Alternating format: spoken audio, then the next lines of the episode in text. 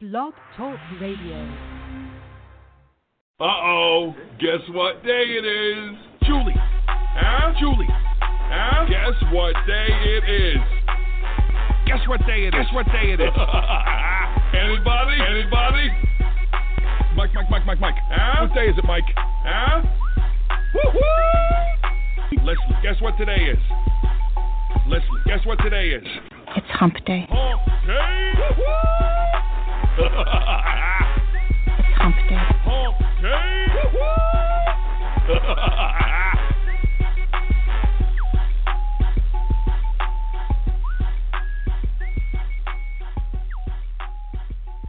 This is the Donelson Files. This is Tom Donelson. I am. We're, we're waiting for uh, our guest, Will Riley, to show up shortly. Uh, we're going to have a lively conversation dealing with what I call the scientific class, and the question that comes into play, we're going to attempt to answer, and this will be the part, this will be uh, a two-part uh, show, this one, this Wednesday and next Wednesday, and what we're going to talk about is what I call the leadership class, and the scientific class is part of that leadership class.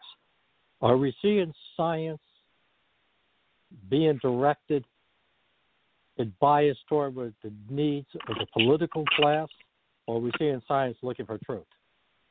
And that's the question we're going to ask. I'm Tom Donelson. I'm the chairman of America's PAC. I am also the project director and research associate, America's Majority Foundation, the author of eight books, none of them yet bestsellers, but they all should be, including The Rise of National Populism and Democratic Socialism, and Uh, the Boxing of Shadows, which is the history of black boxers in the United States from the turn of the nineteenth, turn of the twentieth century to the present. And uh, welcome, uh, Professor Riley, um, who is. Um, I'll tell you what, Professor, I'll let you give your own resume because you got a pretty good length of one. All right, thanks. I mean, I, I usually go with the short one on radio and T V appearances. I'm Will Riley. I'm a professor of political science at Kentucky State University, one of the uh, classic historically black colleges here in Frankfort, Kentucky. I'm also the author of the books Hate Crime, Hoax, and Taboo. Um, and as always, Tom, good to be on the show. Yes. Well, I'll tell you what we do. The reason why I wanted to show, because it, I mean, I've been looking at the COVID. It, there's an article on Scientific America, which I sent you. And I thought it was so fascinating because it kind of details the you know the nastiness that's gone on with the COVID and, and how it is that we're seeing censorship of articles. We're seeing you know, uh, you know scientists essentially being attacked if they go against the conventional wisdom, which in the case of COVID ends up being true. And and certainly you've been a researcher. I mean, the, you've researched, let's say, the lockdown on three different occasions. Twice for us, mm-hmm. But you're also an expert. I'm going to say one, you know, who has a very good knowledge of crime statistics, and and again, many of the things you have found in your book Taboo, um, again, goes against the conventional wisdom that people hear repeated in the media. But it's the kind, of, and, and I guess what I fear the most, and I know we've had this conversation in the past, is are we going to get to the council culture starts to the scientific community? Uh, you know, we you know we've seen in the COVID debate, uh, we've seen in the climatology debate, uh, we've seen it in let's say the crime and racial debate, uh, which you've been a party to. And are we getting to that point that let's say folks like yourself? Fear you're going to be either a, I use the word cancel culture, but getting things published, being able to, you know, maintain a position at a university.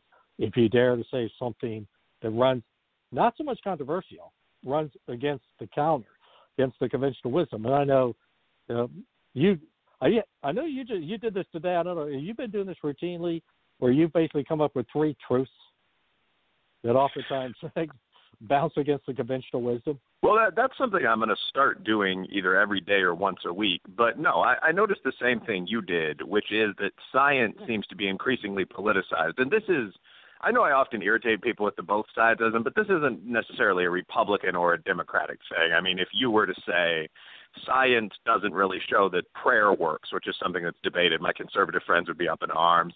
If you were to say, this is a really obvious, funny recent finding, but science shows that if you are a sex worker on OnlyFans, you're more likely to be depressed, a lot of my liberal feminist friends would be up in arms. So I, I definitely think you're seeing science politicized, science used by people that have these political or social or feminist or whatever else points to make. Um, but what I started doing on Twitter was just saying crap that's absolutely uncontested, but that people get really, really angry and agitated about. So like the three posts today, um, one of them was the S A T does kind of measure how smart you are. Um, one of them was traditional Islam isn't feminist. And one of them was males and females are biologically different. And how are you, man? And yeah, all of those, like the, the males and females one got one hundred fifty-eight likes, uh, a couple of sort of dislike responses. It was retweeted about fifteen times. So the point there was very much, is there anything that's not contested? So, yeah, we have this issue with the political parties and with groups within the country trying to claim certain science of their own. We see this with masks a lot. Yeah. Well, let's go to the mass issue, uh, and then we're going to go into the Scientific American. But uh, and again, I, I'm, I'm, I'm, I view myself as agnostic, like yourself. I'll wear a mask, you know, in crowds.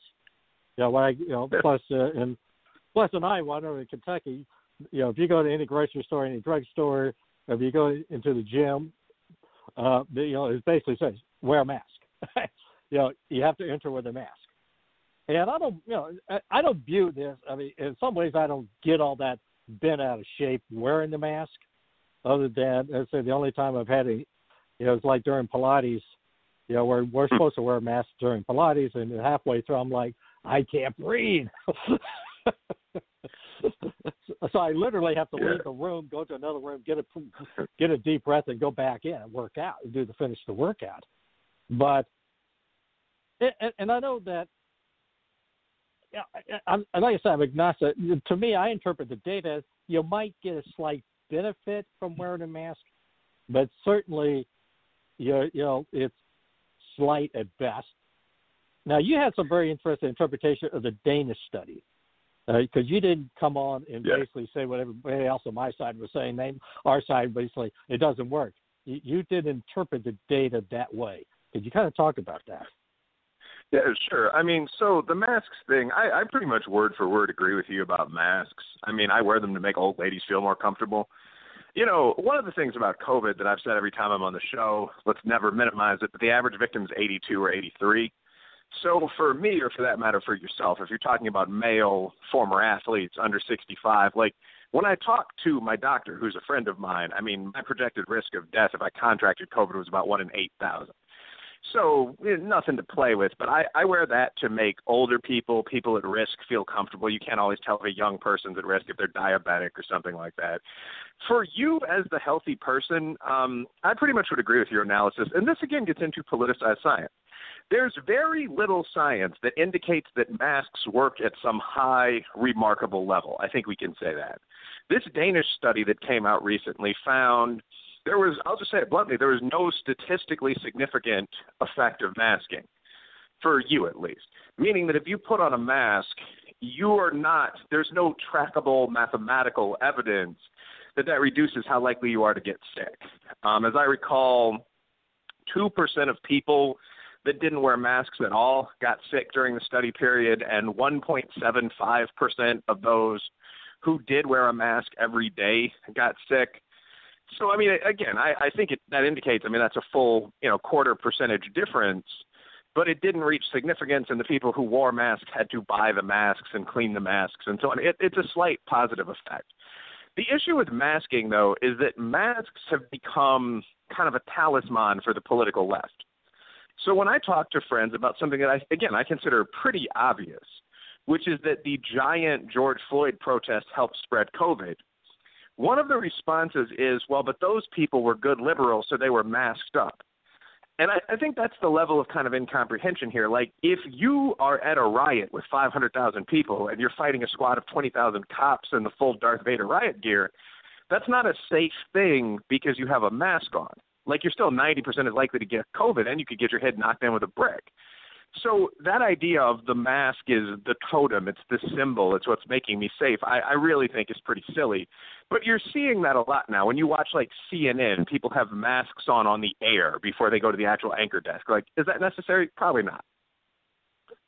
Yeah. Uh, hold on to that thought. This is Tom Donelson with uh, Doctor Will Riley here on the Donelson Files on the Bachelor News Radio Network. Greetings and great day, everyone. I am Elder Janelle Strickland, host of the Life Cafe radio broadcast from Maximizing Life Family Worship Center. I invite you to tune in every Saturday from five to six p.m. Tune in, maximize your life with the Word of God, and be blessed. Only on the Bachelor News Radio Network.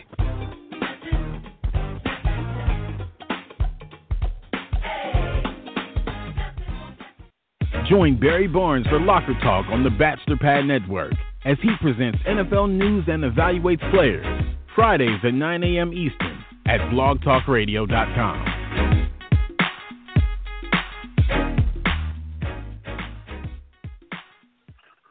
Welcome back. This is Tom Donelson, Donelson Files, with our special guest, Doctor Will Riley. This is part of a series we're going to be doing through the end of the year dealing with the scientific class. Are we witnessing the politicalization of science, and what's the impact going to be? By the way, just a quick note here, ladies and gentlemen, there'll be some changes on the Bachelor News Radio Network and on this show, which will include a new call-in number, and uh, we've got a new website that's going to be coming up shortly. Uh, so this we're going to, so it's going to be really great. We're going to have some really good changes. You're going to love them. Uh, You're going to have to go on the Donelson Files on Twitter at the Donelson Files Parlor dot com for more information dealing with the changes coming up, including the call-in number. But tonight, the call-in number is six four six, nine two nine, zero one three zero, six four six, nine two nine, zero one three zero if you want to call in, comment, or just simply say, the host, you're the greatest. Uh, all right. Okay, yeah, I mean, okay, I guess the yeah the, the thing with the mask to me is, like I say, I got I got the same interpretation. You did. It, you know, you could get a slight benefit, but you know, it, and it, and I, and the way I've always kind of viewed it, because there's hundreds of studies out there, and even if you look at the C D C's own guidelines for you know March of two thousand twenty, you know they were cautious on this idea of masks and when it's appropriate, and most of them basically say, You know, you know the one group of people, as you stated, they they encourage is if you're elderly, if you got immunocompromised, you might want to wear a mask to protect yourself. Uh, and certainly, I'm like I'm I'm with you. Uh, you know, I, I'm sixty. I'm I'm in my mid sixties, so I'm at that point where maybe I should be wearing a mask, but I'm I view myself as relatively healthy. Uh, I swim, you know, work out every day, yeah. and I. And so I don't, but yet, you know, I do wear a mask, you know, and again, they, they make everybody else around me feel comfortable. And maybe if I can reduce my reduce my chance of getting the virus by one percent, it's better than not getting the virus. I mean, who wants to get sick, right? Yeah, but, I mean, I think that that's, I think that's pretty much accurate. It, it, like I said, it sounds sounds like we pretty much agree on masks. Like, they, of course, they do something, you know, not not very much. The real issue with masks. So the thing that I keep returning to with masks is this blind, politicized belief that this is the thing that shows you have virtue. So one of the things with the science around covid nineteen is that it's actually pretty contradictory, and this is really common with high-level science. So. We it's not like there's a situation where we've been consistently told to wear non-medical masks and, like, the conservatives are refusing. If you remember the start of covid nineteen, Fauci and Birx and these other doctors came out and said, don't wear a mask. There's very little evidence they do much. They can exacerbate conditions like asthma, and we need them for healthcare workers. Like, all of that stuff is still true. the Well, the whole thing with masking, Democratic candidates began to use them as a symbol that they cared during the election season. If you remember Biden, Trump began holding these large rallies, and yeah. Biden responded by holding events where he actually had a pretty decent number of people, but they were sitting in these painted circles twelve feet apart. Yeah. You know, it's to show, like, I'm the COVID-aware candidate. And as this went on, and as masks became the excuse for the riots being okay, the mask became kind of a symbol. Like, if you're outside without a mask, you want people to die. And the reality is that, like that lockdown paper I did for you guys, which is, I mean, from the consideration I'm getting, it's a journal-level article. I think it's pretty solid. We both chipped in some data there. But what that actually finds is that there's very little difference between lockdown areas and areas where people do what you could call well-done social distancing, which actually is a thing. I mean, you give people four or five feet, you wash your hands, shower, you're in clean clothes, you have separate exits and entrances to buildings. If you do all that, as versus locking down, there's not any difference in the first place in death rates because people spend more time in unhealthy, dusty environments and so on during lockdowns. Um, the masks on top of well-done social distancing don't seem to do all that much. But what they do is provide – the mask is a symbol of visible public virtue, sort of. Like, no one can tell how clean you are. No one can tell whether you went online and bought a thirty dollar COVID test this morning, so you know you're not any risk to anyone. No one can tell whether you've had COVID before, so by definition you're no risk to anyone. But they can see that you're wearing a mask. Yeah, you know, and, and, and, and maybe on the reverse side, you know, and a lot of on my side is like they don't wear the mask. It's like a symbol of I'm not going to be oppressed. It, to me, it's like, okay, you know, you may have a scientific reason not to wear a mask, but let's not overdo it. You know, somehow or another, you know, wearing a mask doesn't mean you're going to lose your freedom or your identity. uh, if this, you know, if, I mean, there are far worse things to fight liberty, to have a battle of liberty and going up San Juan Hill than that. But here's, you know, but here's the thing with the study. I mean, this is the thing with the scientific, because one of the most interesting stories was John Ioannidis, who is an epidemiologist, he's a president. He's a professor of medicine at Stanford University. He is an epidemiologist. Well, he asked certain questions. He said, well, wait a minute, guys. You know, before we shut everything down, let's find out what we have. And let's see what the infection rate truly is and what we truly have before we shut everything down. And he kind of went against the grain of shutting everything down. And he was viciously attacked. Mm-hmm. But now, that's just by public officials, but by his own scientists. And so was Scott Atlas uh, the same way when he joined the Trump administration. And the irony that comes into play here is he proved to be correct on the infection fatality rate. Yeah, that's no, Ioannidis and those guys like Bhattacharya, I will say, like some of their lower-end predictions, like ten thousand, I mean, you and I both know as the data yeah. guys, that turned out yeah. to be pretty wrong. But it, the reason for that, though, is a technical reason, which is that COVID is more infectious than people thought. Like John Ioannidis and all those Stanford guys were absolutely correct that the I F R, the infection fatality rate for COVID, seems to be about yeah. zero point two four. Uh, the C D C came out in July, I believe, and said it was zero point two six. They've since adjusted that a little higher. It got close to zero point six at one point. It's now zero point four or something like that. But essentially those doctors that came out when people were saying, like Pueyo, um, the tech exec famously claimed ten million people were going to die, those people that came out and said, no, that's not true and here's why are to some extent heroes. And, yeah, they were ruthlessly attacked. It's certainly anyone that went into politics, especially on the Republican side on the basis of that, worked for a political administration was attacked. Um, I, so – Again, there, there are a lot of points here that we're making that are actually pretty deep. Like, science isn't one thing. Science is a method. Yeah. So there are almost invariably going to be studies on either side of a scientific question. And both sides now have begun politicizing science. Unless you're talking about evolution or something, I think the left is a lot more ruthless about this and a lot more poorly educated about this. And that's why you saw the attacks on Ioannidis. Um, one thing that is funny is kind of a last line for me, is that people who say the right thing, which is kind of let's give the government more power, let's trust our overlords, they are forgiven any number of examples of being wildly wrong. So like Neil Ferguson, the left-wing British researcher who initially projected the COVID fatality rates, is one of the most consistently dramatically wrong people in science. I mean, this is the guy, if you remember this, that predicted there'd be two point two yeah. million dead Americans by August. I mean, we're at two hundred sixty-seven thousand, and I mean, most of those are cases with multiple pre-existing conditions. So this guy was wrong by a factor of ten, by one thousand percent, and as I understand, he still has his job, at least the tenure job at a university. Yeah, I mean, and here's the thing. Yeah, the other thing that comes into play here is, is because here's the thing that always bothered me, is not that this was a series of virus, because uh, and if you even go back to the C D C number, because I know their point four was based on, you know, the original point two five was based on if you had asymptomatic, and if you look at their most recent study where they were looking at, you know, the study that they just came out with, you know, it would be seven to eight infections. Uh, for every one that's confirmed, we probably have seven to eight. And if you look at those numbers again, it still comes out to about zero point six, zero point two five to zero point seven to zero point three. Uh, it's all, and and it, and to me, it, it comes from a public policy point of view.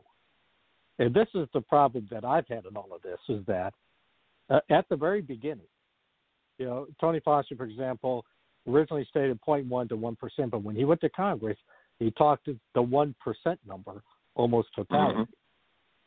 And then he upped those numbers a little bit later. And again, if you look at those numbers, they were very similar to what Neil Ferguson was talking about, you know, millions of people dead. But the reality was he was, you know, the, we and we based our policy on that. And I guess the question that comes into play is, if the average American were told in April or May, look, here's the here's your risk. If you do this, you reduce your risk. If you're in this group, you reduce your risk. But people are going to die. People are going to get sick. Uh, this is a unique virus. And we'll do the best we can to protect people. But here's the cost if you do the complete, if we shut everything down. We never truly flesh out. And this is the other aspect that comes into play here, you know, the trade-offs. Yep. Yeah, no, that, that is correct. I mean, so... Yeah, there, there's a lot there. I mean, the presentation. Sorry, I had to catch my thought there. Yeah, the, the presentation yeah. of COVID nineteen that was used when doctors came into the halls of Congress or made pitches to even a G O P president originally or tried to get their articles published was, this could be doomsday. So, I mean, we all saw Ferguson's projection in a scenario where we did um, essentially what we did, which is called mitigation. I believe he projected that one point one to one point five million people would die by August, might have been September. You saw Pueyo, who's one of the big bosses in tech, his projections went up to ten million because he assumed an I F R of something like three percent. I don't know why. And then he said that, of course, the hospitals would start filling up, so you'd have these squalid field hospitals with people dying and so on. And in reality, yeah, if you go back to Ioannidis, Bhattacharya, there have been reasonable projections of I F R through all this. I, I personally think that the response to COVID will be remembered as one of the greatest human hysterias. Um, if you look at what actually happened, like the elephant in the room is that a bunch of major countries like Sweden, Belarus, some of the Asian islands never shut down anything at all. And they're all doing better than the countries that imposed these brutal lockdowns. In Sweden right now, they're at six thousand six hundred eighty-three people dead, you know, average age eighty-two. And that's unfortunate and tragic, but Sweden is a country the size of California that has between twelve and fifteen million people. So it, it's hard not to think that that's not going to be considered a better approach when generals and business people are looking at this down the road. But, yeah, we saw these high figures early on. We panicked. We shut down. And because it was the big players like Britain and the U S A doing this originally, a lot of other countries followed along. Well, here's the thing. The other thing comes to play, to uh, and this is a point I want to kind of also really delve into, is, is okay, for example, the Danish the Danish mass study. You know, one of the this was the thing. This was a study that was actually completed in August, if I remember correctly, or at the end of July. And it was a study in which you could have read what the criteria is. What they had the criteria listed right out in front of everybody. Here's what we're looking at. And so, it, which to me was unusual for a scientific study, where you're actually telling everybody, here's your endpoints, here's what we're looking at, and we'll see whether or not what we end up with. And one of the comments was when this, you know, somebody asked, well, when's your study come out? And the, the comment, one of the authors was, when somebody has the guts to publish the study. And yeah, that, and, and I'm, go ahead. No, I, yeah, I think that's that's pretty obviously correct. Um, you, you see this trend quite a lot, by the way, in scientific research to a much greater extent than most people suspect is the case. So I recently, I follow uh, Lee Jussum, who's the head of the Rutgers Psychology Department, if I have that correct, on Twitter. And okay. he recently posted this incredible graphic. It was, these are all the studies that find that new prescription drugs work. And it was about one hundred fifty studies that have been published in top journals like the Lancet, the New England Journal of Medicine. They were all highlighted in green. And obviously, I mean, many people that work in this field are going to have taken some money from the drug companies. Um, those are the people that are advertising in some of the better medical journals and magazines, if we're being blunt. So you have this huge block of studies. And then uh, Jussum and a colleague put up a second graphic that said, well, here are the studies showing that these drugs don't work that never saw the light of day anywhere. And it was an equally large graphic. It was, you know, one hundred fifty, two hundred studies highlighted in red. So if you look through the medical press at top levels, you would think that we're discovering miracle drugs every week. And if you're worried about your, you know, heart or lungs or your hairline or your penis, it might be a good idea to go out and, you know, take some of these pills. But the reality is that a lot of these drugs seem to work sporadically at best, and what we're seeing are the trials where they do work out. It's the same thing with climate change, by the way. Um, the yeah. climate change yeah, hold, is yeah, hold, happening. Yeah, yeah. Hold on to that thought right there. This is Tom Donelson here on the Donelson Files and on the Bachelor News Radio Network. I never get the flu. My kids don't need more shots. I don't have time. We're all healthy. My asthma's under control. I'm pregnant. I've had the flu. It's not a big deal. My kids are too old for flu. The media is exaggerating. I can fight it naturally. No matter how you build your excuses, the flu can blow your house down. Keep your foundation strong. Vaccinate. Learn more at flu dot gov. A message from the U S Department of Health and Human Services. You might know me, I'm fifty cent. You may follow my tweets, my Facebook friends. Odds are a few in six degrees separate us. We're that close. What's crazy is one in six don't know where their next meal is coming from. These are your co-workers, your neighbors, your friends. Hunger's too close for us to ignore. So visit feedingamerica.org slash hunger and find your local food bank to see how you can make a difference. From one close friend to another, let's do this. I'm fifty cent, and together we are Feeding America. A message from Feeding America and the Ad Council. And don't forget, like I say, your local charities, it's the Christmas time for season. So uh, I myself, I have a health clinic that I give every year uh, generously. Uh, they provide a, a gap staff for a lot of, and so, you know, and so find yourself a charity, find yourself something to give, to help. It's the Christmas season coming into play. All right, let's go back to, okay, let's kind of talk about climate change. I know we're going to get into that discussion next week, but I wanted to, because this is, to me, is even worse in this regard, is a lot of the science is not being published, or if it's published, it's going to be published in different journals that very few people read, or the people like Judith Curry basically are, you know, have been ostracized to a point where they're not, their views, as solid as their data has proven to be, is not hitting the public, and we're basing government policy, the Green New Deal, on these worst-case scenarios, mm-hmm. which, and again, and and and and and we're talking billions of dollars are spent by the government to do this research, and the question is, is this research being designed to support a specific policy, and is it truly independent, or has government funding of of the science corrupted it? Yeah, there's, so there's there's a lot there. There's a very famous book by Thomas Sowell called The Vision of the Anointed, the great economist Thomas Sowell.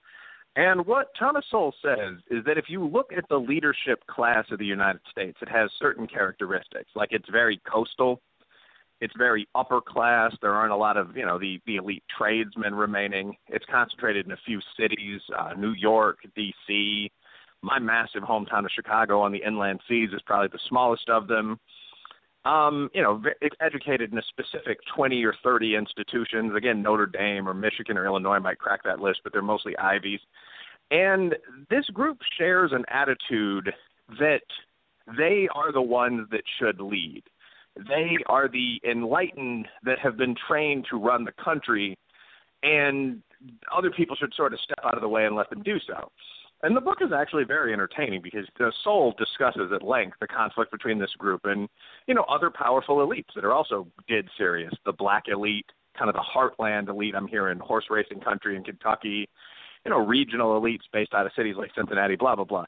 But what Sowell says in this book is that certain ideas which forward the cause of this elite, like the idea that we should set back and let the government take care of us, are going to be very likely praised in kind of the journals of record, the Lancet on the medical side, the New York Times, the Washington Post.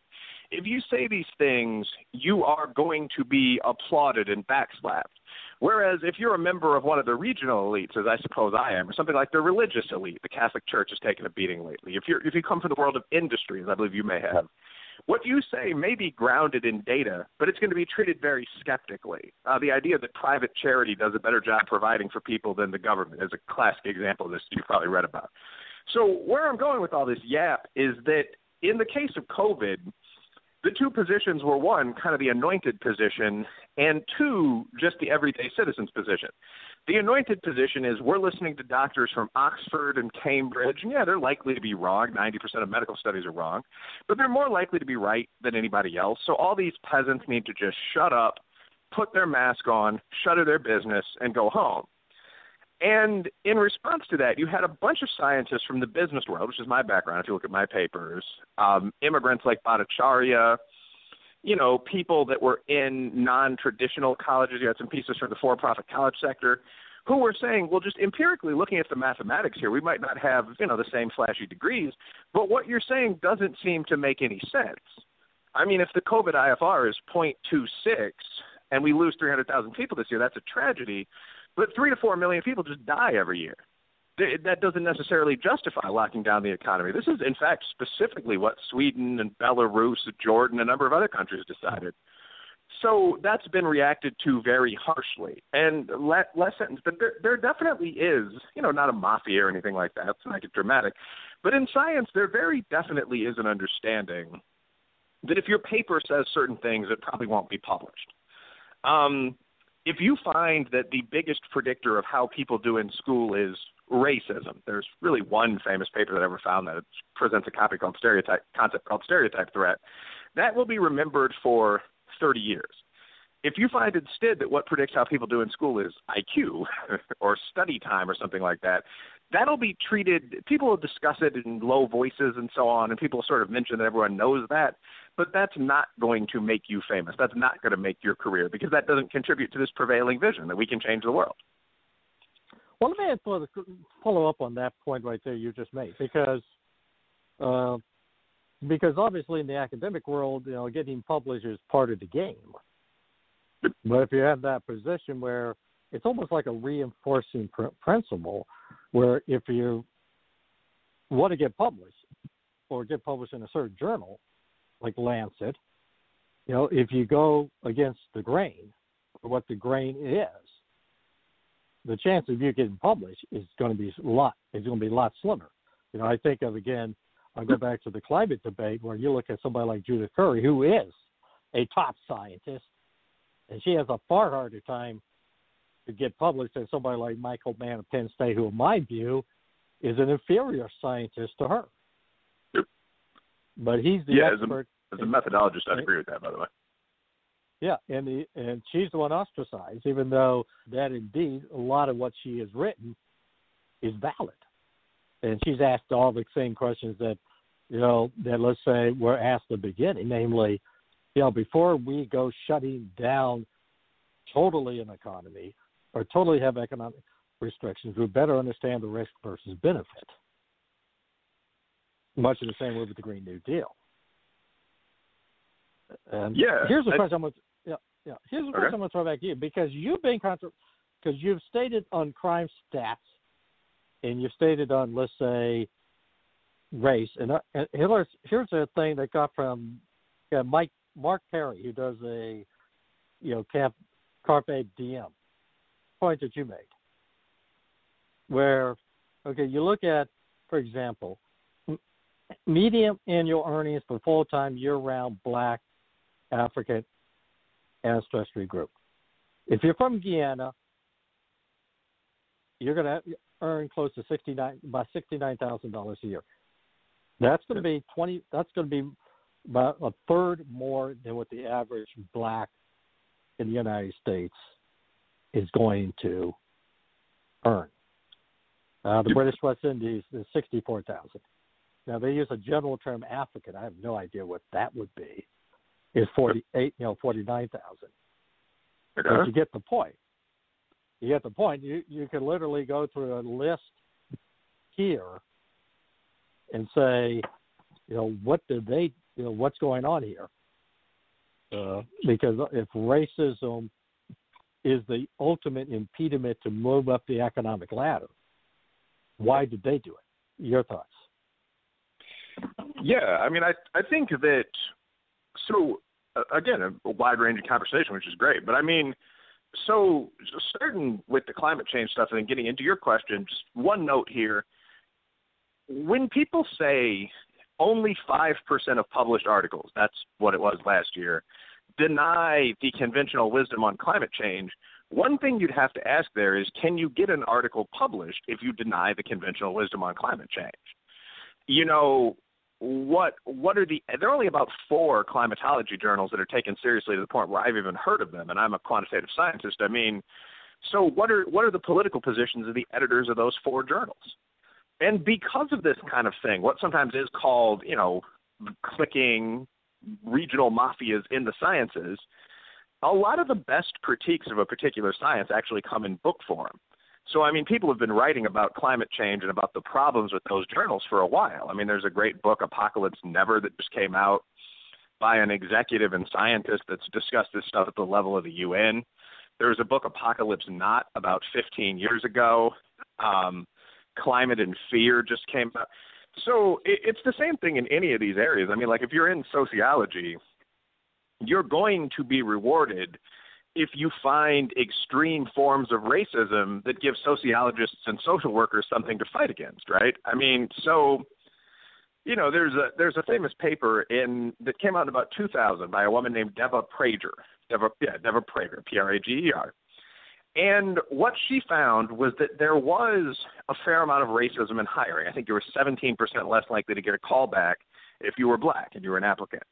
But I looked at this, and I noticed that she only looked at applicants for jobs that were – it's pretty long, so I'll try to go through it. But, like, entry-level, non-affirmative action in the private sector with white-owned companies in the city of Milwaukee in nineteen ninety-eight. Like, it was just incredibly – pow, pow, pow, pow, this is what I'm looking at. And a lot of people have pointed out, coming from the outside in kind of quantitative political science or military science, you'd find the exact opposite result if you looked at one hundred other fields. Like if you looked at academia, where I work, you'd have an enormous advantage if you were a well-qualified young brother applying. Like everybody knows that. So similarly, like when you're talking about this, this data indicates that there's a broad range of incomes and success levels within racial groups. This is one of those things that would be hard to get published, but that everybody kind of knows. So you're given the Black figures, and it sounds like the individual income figures. Yeah. But yeah, uh, yeah. Nigerians, Guyanese Americans who can be Black or Indian, interestingly. I don't know what the background of that country is. But South African Americans who can be Black or white. But just blah, blah, blah, Ghanaians. There are a whole bunch of mostly Black groups that average seventy thousand dollars or so per year per person. And this gets even more dramatic if you add in, you know, Indian Dravids who are basically Black but also obviously of Asiatic heritage.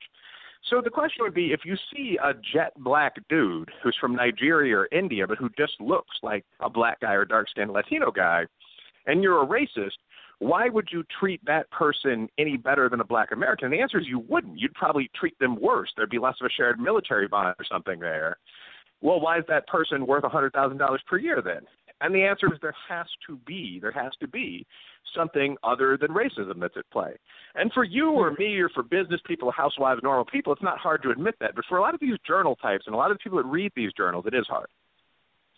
Okay, let me before before we take a quick break, I'm gonna put a I'm gonna okay. Well, let's go back to the Milwaukee study, and you know after the break, I want you to kind of give the answer. But Is there a difference between, let's say, as you stated, a black, a young black would have an easier time if he has the PhD, is qualified to get in the academic setting where you may have much more recruitment of, of minorities versus a privately run company with a white-owned business owner? You know, we'll come back to that question uh, when we get back. This is Tom Donelson um, here on the Donelson Files with Will Riley on the Bachelor News Radio Network. Network and the Donelson Files. This is Doctor Larry Fedowa, host of the Doctor Larry Show on the Bachelor News Radio Network, inviting you to listen live every Wednesday evening from seven to eight p.m. Eastern Time at blog talk radio dot com and the podcast every Monday through Saturday at eleven a.m. Eastern Time at the bachelor news dot airtime dot pro. I am called the philosopher of current events, an independent, open-minded conservative with my own ideas. If you are interested in advertising or having your own show, email us at l a bachelor forty at gmail dot com. And don't forget, ladies and gentlemen, uh, you can call in today, six four six, nine two nine, zero one three zero.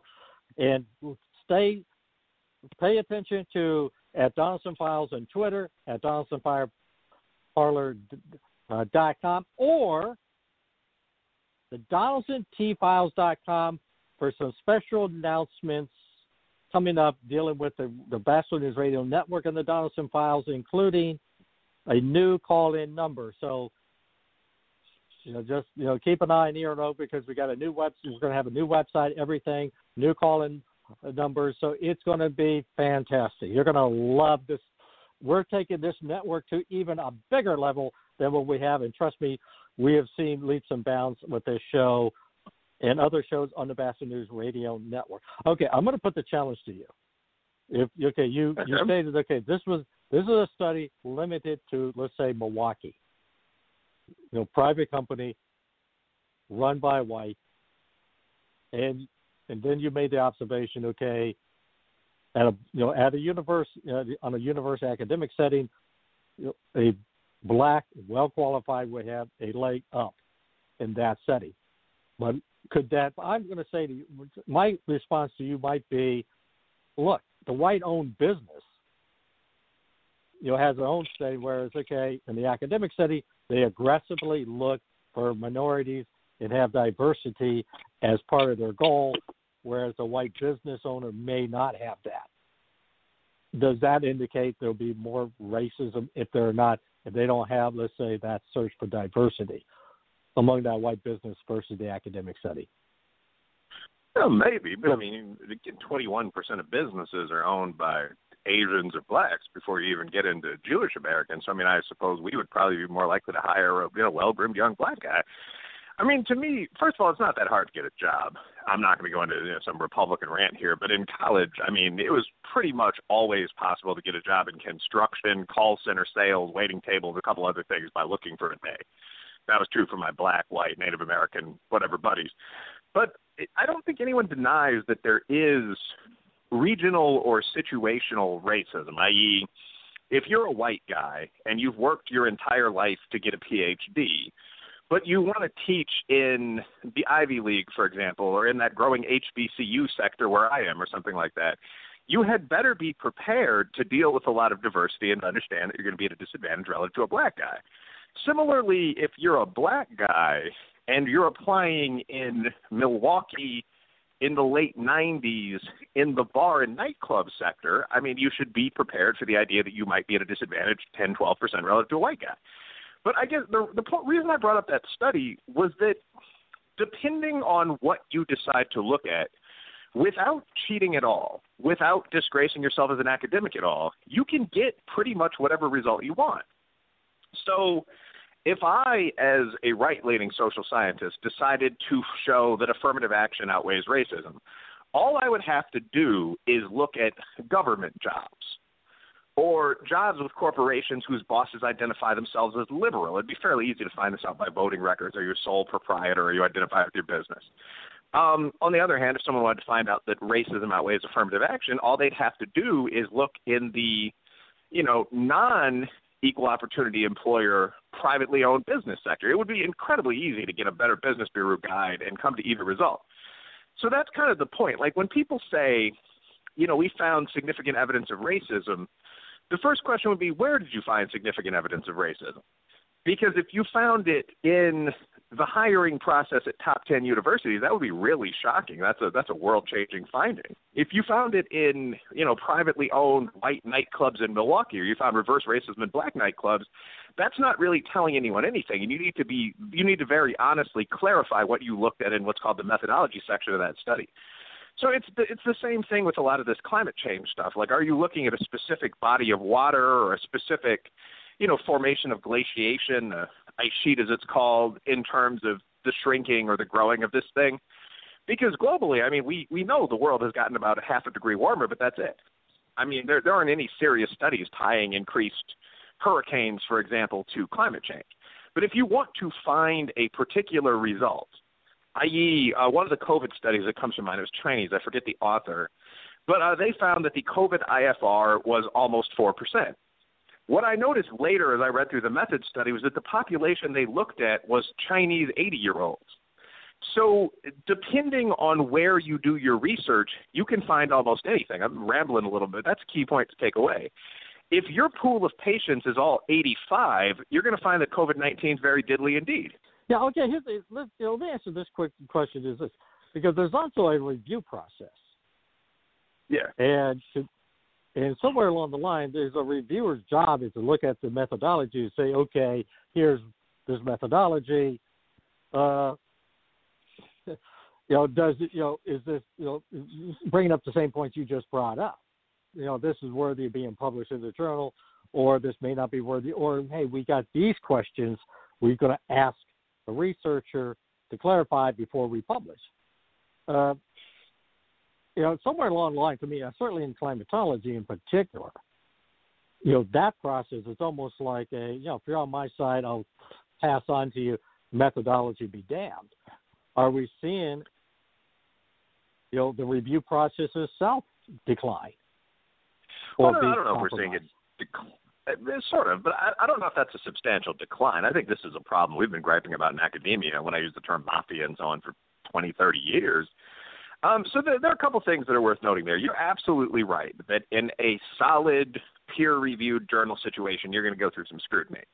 Um, I do a lot of public intellectual writing, but I've also published pieces in the National Association of Scholars Journal, uh, Journal of Contemporary Applied Sciences. I mean, pretty pretty serious locations. That does happen. But it, it's worth noting a couple things here. I mean, first of all, not all journals are reputable.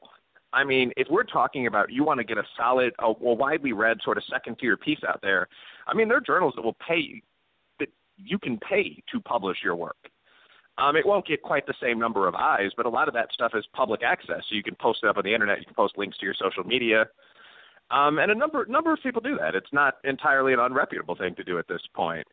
There also are sites like Medium now that give the impression of you having been prominently published when, in fact, that's just you writing. Um, that's where the Pueyo piece actually originally dropped before someone published it. So when you see an, another category would be what are called preprints. I mean, there are now sites like GitHub, I think ArcDigi does some of this, where you can upload a piece that's sort of deemed worthy in, you know, a twenty-minute scan by an editor before the piece is published. And then you can link to that and refer to it as, you know, the widely read preprint. So a lot of this stuff about COVID nineteen hasn't actually been fully peer-reviewed yet. I mean, that's a process that well, takes three or four months. Let me ask a quick question, Father. Okay, what you just stated, because I see this quite a bit. You know, because like I say, I literally have, I mean, I have two files in my thing that I keep. I have one for climate change. I have one for healthcare. And I literally got hundreds of articles. And a lot of them are what I call, what you just said, the pre-publish. You know, it seems to me that there's an aspect that I do like about the pre-publish in the sense that it's there. You can look at it. Uh, your people can comment. And they can look at the methodology, and you can almost get an instant feedback to say whether or not you're on the right path, or you may have to go back and redo something. You know, that would be my view of that, because I see that quite a yeah. bit. What's your? I mean, uh, I love preprints. And I, I also love the fact that some of the book publishers like Regnery on the right or Third World Press on the left are now starting to take on these manuscripts. Like if you look at, this wasn't with either one of those, but if you look at Cynical Theories by James Lindsay and Helen Pluckrose, I mean, it would have been a, you know, damn hard grind to get that published additional philosophy publisher. But they went with a book publisher. They published what's basically an academic book, and it's like number three in the country right now. So I like it that there are more forums for this information to get out. But it's also important, you and I are both pretty skilled scrutinizers of data. It's important for ordinary taxpayers, when they look through the newspaper, to realize certain things. Like, this may not even have published in a journal these days. I mean, it might have been published in an anthology by some book publisher. It might have been a popular preprint. It might have come out on Medium. Look at what's being cited. And even if it was published in a journal, remember that you can pay the average journal a hundred bucks to publish your piece. I mean, the people I just mentioned, Lindsay and Pluckrose, um, published something like eleven fake papers with the top journals in sociology and ethnic studies yeah. that were just nonsense. Like, one was an analysis of, quote-unquote, out-of-shape bodybuilding. Um, you know, you oh, yeah. could be a fat bodybuilding champion. One was just a chapter of the book Mein Kampf. One was a oh, question yeah, about whether the yeah, doggy-style position is... Yeah, yeah, I remember go, go that study. Yeah, yeah, I remember that because there was something like they had sent out a bunch of them, and about a third had already been accepted before in they, the top journals. Yeah, in the top journals before they said, "All right, by the way," and the thing is, so that's why I talk about the review process because they they had one scientist who agreed to have his name put, but all the other co-authors of these studies were fake. Their organizations were faked.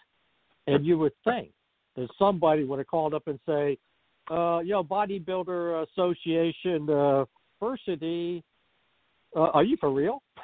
I mean, they didn't even do that. Yeah, it was like the – they there were just ridiculous ridiculous names used. I mean, like, yeah, one was like the National Association of Fat, Fat Bodybuilders. I mean, the most famous paper, the, the way I present it when I describe it to friends is, is the doggy position not feminist for animals? But what they're essentially doing is looking at dog parts and seeing which breeds of dogs are more likely to hump one another and analogizing this to, quote-unquote, feminist rape culture. I mean, and this they just made all the data up, of course, but, I mean, this was published in, like, a top five journal of sexuality. It won some kind of award. It was, like, the paper of the year for that entire journal. So, I mean, just, again, keep all this in mind when you see someone say, well, what have you ever published in sociology? Like, the, the response to that is, you know, the people that were talking about whether dog sex is feminist published in sociology, you know.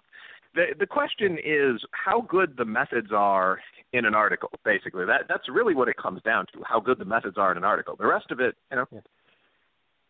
Well, you know, there are a lot of things go into that. Yeah, I mean, here's a, I'm going to give you a couple quick examples.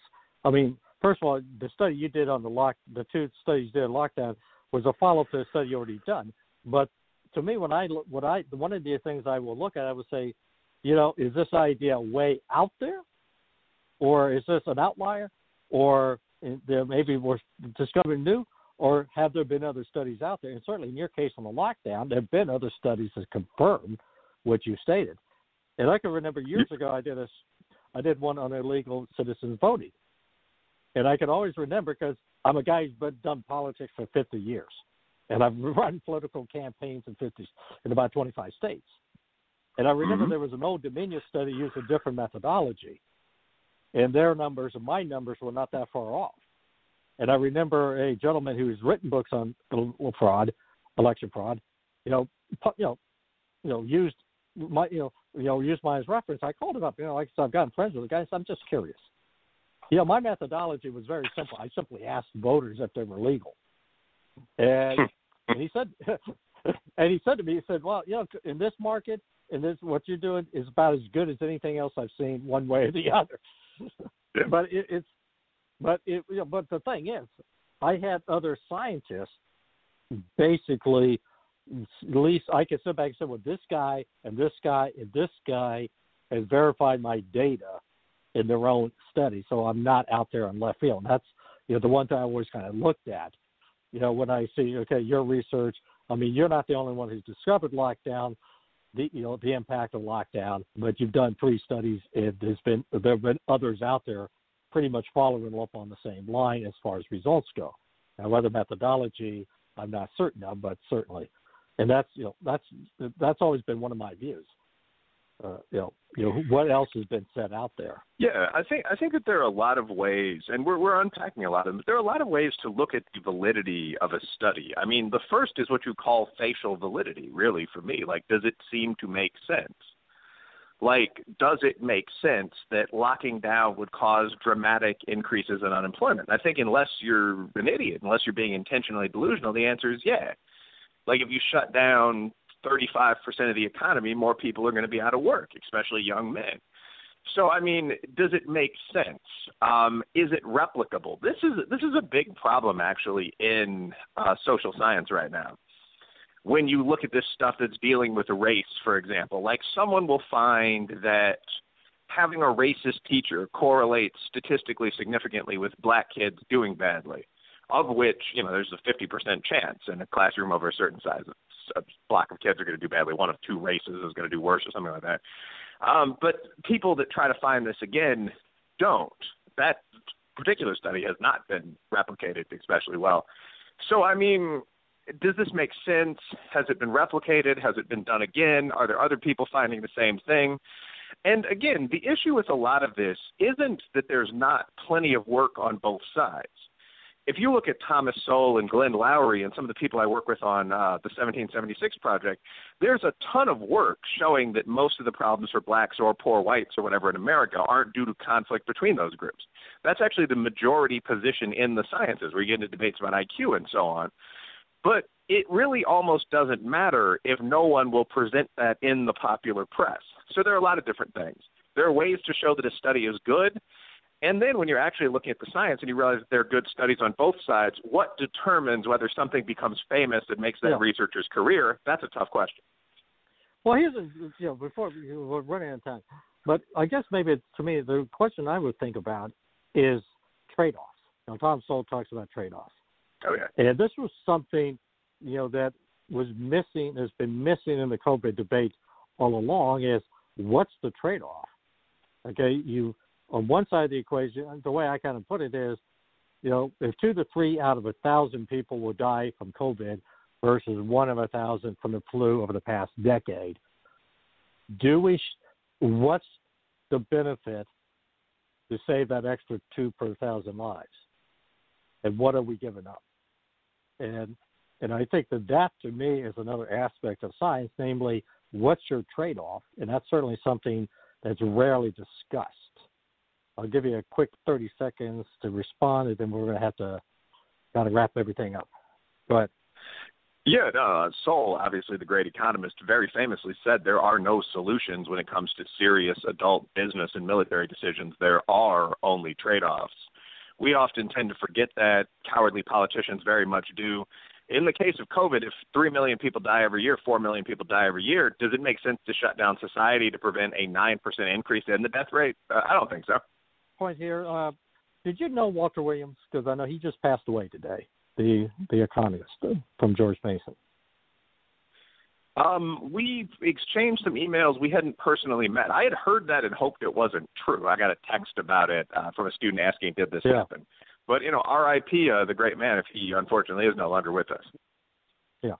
Well, he. That's, well, my understanding, he's passed away because I saw this on, uh, you know, like, Uh, Steve Hayward uh, on Power Line uh, gave a eulogy, so it must be true.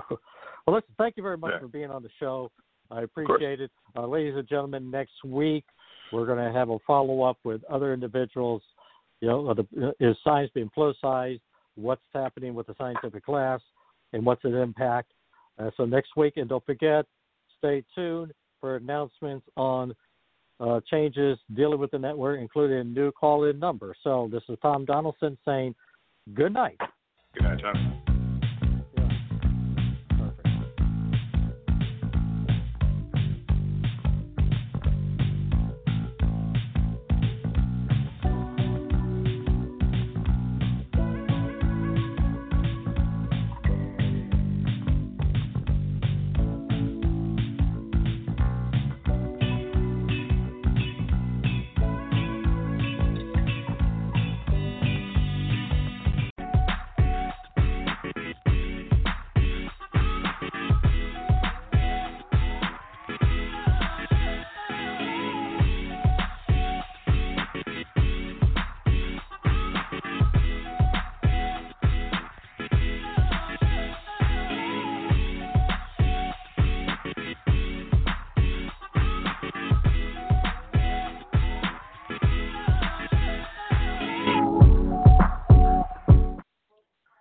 Hey, we want to welcome everyone to you and along the Bachelor News Radio Network. We're glad that you have taken the time to join us uh, this afternoon for another edition of You and the Law. And uh, if you're a first-time listener, we want to welcome you to You and the Law. But if you're a, uh, a loyal V I P listener of You and the Law, we, we want to welcome you uh, you back as well. So we've got a, an exciting show uh, for our listeners uh, this afternoon.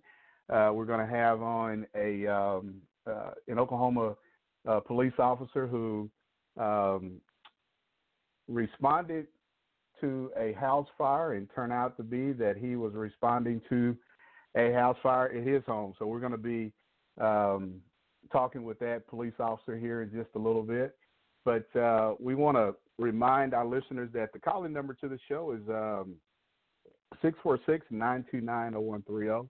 That's six four six, nine two nine, zero one three zero.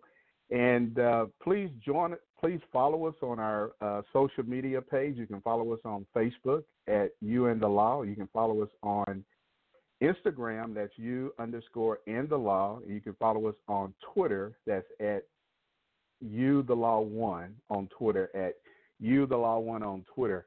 And we're super excited to announce that we have a.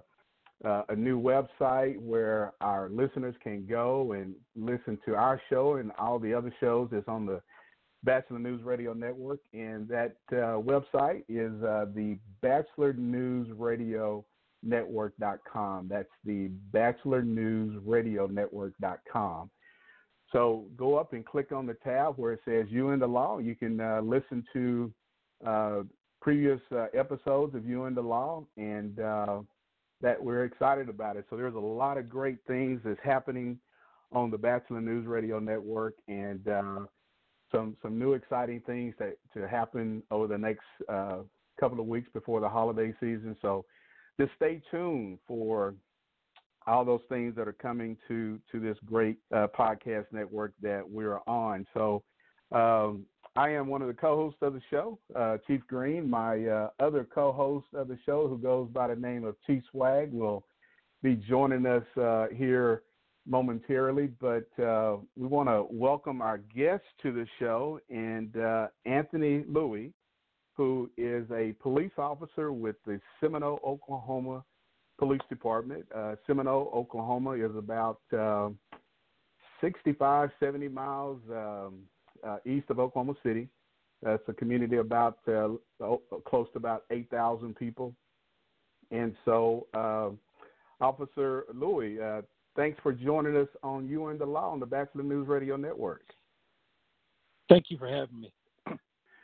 Man, glad glad to, for you to, to join us. Uh, you know, we um, when, when me and my co-host uh, heard about this uh, incident that happened with you, Uh, in, in Seminole, uh, we definitely wanted to reach out to you and uh, get you on the show, because we're we're talking about the sacrifices that uh, police officers make uh, mm-hmm. for their fa- for their families and in their communities, uh, and so it's the life of a police officer honoring their sacrifices for their communities and their families. So this is just a, a great Um, topic to talk with you about because of what happened.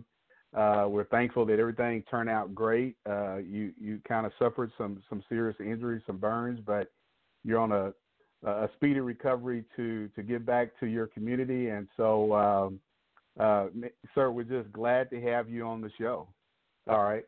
So, uh, kind of tell us a little bit about your uh, tell us and our listeners about uh, who Officer Louie is and how long you've been involved in law enforcement, how long you've been with the Seminole Police Department.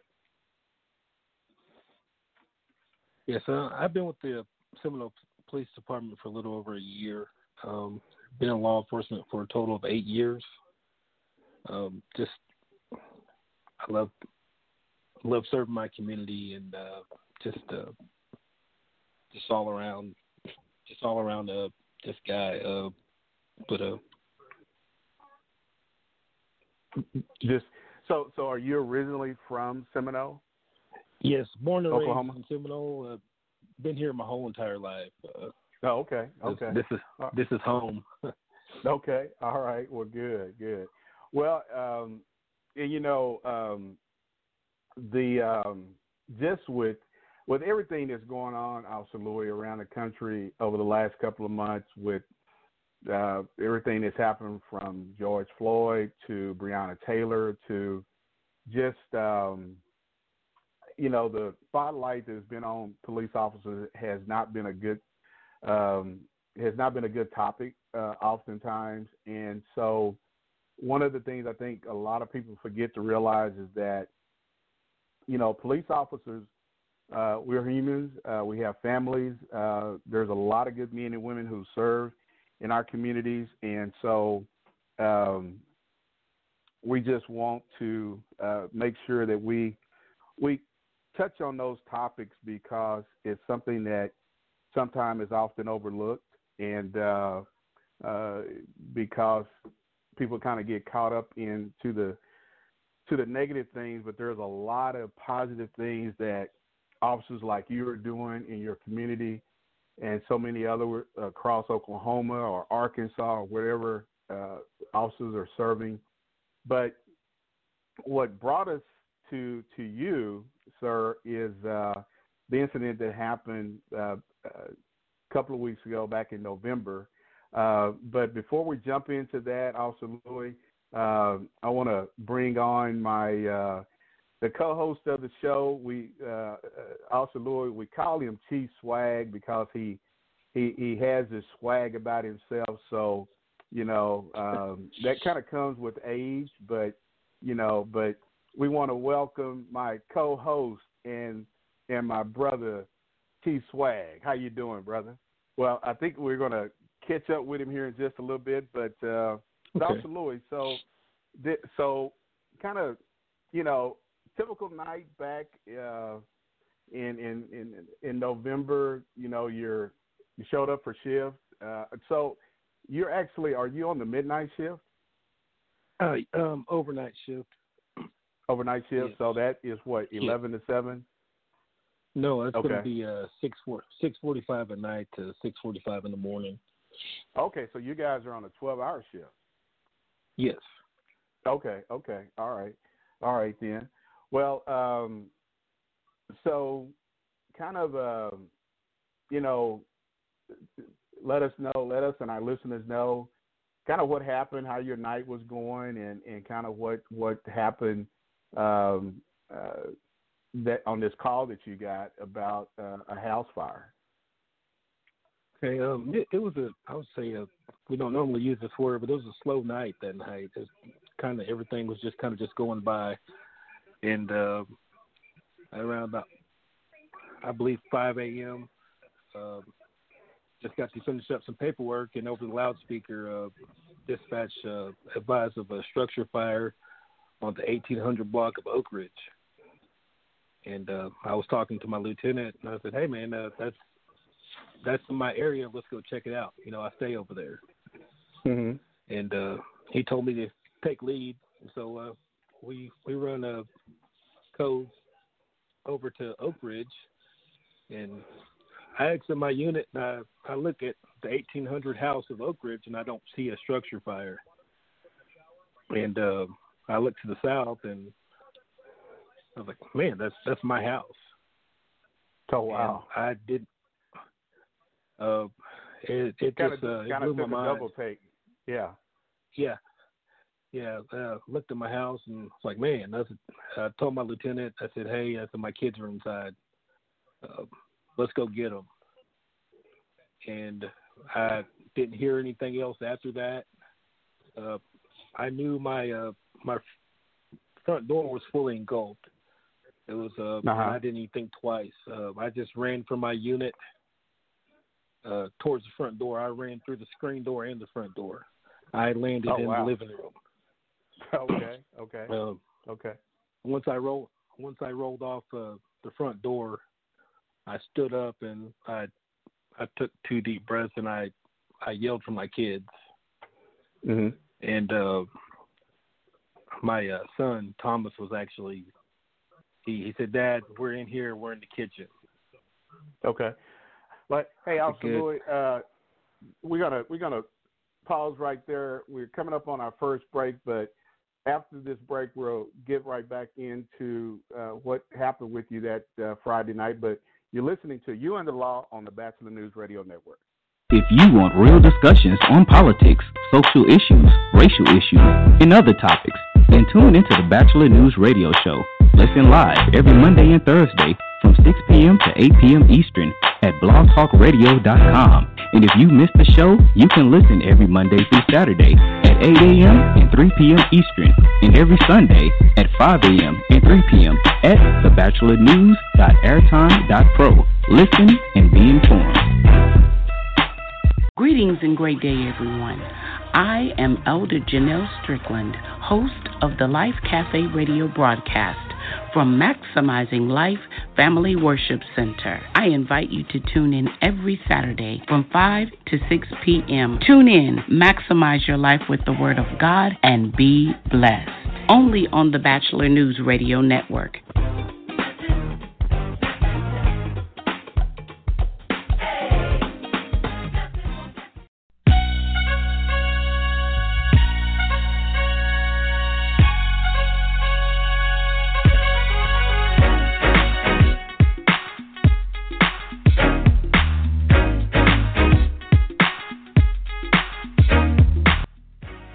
Welcome back to You and the Law on the Bachelor News uh, radio show and network, I should say. Uh, you and the Law with Chief Humphrey and Virgil Green as well. Uh, if you have a question, hit us up. Chat room is open. You can dial in at six four six, nine two nine, zero one three zero, six four six, nine two nine, zero one three zero. Thank you to the, uh, the guests. I will be screening calls, and here's how it works real quick. Uh, I, I will come on the line. You'll lose the, the it'll get silent, and I'll say, would you like to ask a question for our host or guest? You can say yes or no. If you say no, I put you back on hold. If you say yes, you tell me what the guest, the question is, and we'll ask the question for Chief Humphrey, Chief Green, and our distinguished guest as well. So keep that in mind. Fret not. All is well. You got two... Two good brothers and a, a distinguished guest on the line that can answer all your questions for you. And I go back to Chief Virgil Green and Chief Chief Swag Humphrey.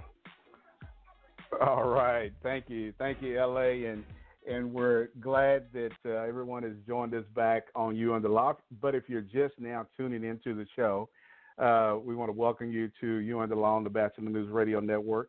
And uh, we have a guest on the show uh, with us uh, this afternoon, and it's uh, Officer Anthony Louie with the Seminole, Oklahoma Police Department, which is about uh, almost seventy miles east of Oklahoma City. And uh, this afternoon we are talking about the life of a police officer, honoring their sacrifices for their communities and their families. And uh Officer Louie uh, definitely uh, embodied uh, that the sacrifices that he made, especially for his family. But uh, Officer Louie, uh, I've got my uh, co-host of the show, Chief Humphrey, is is joined us. Uh, uh, Chief Swag, won't you uh, introduce yourself to Officer Louie, sir?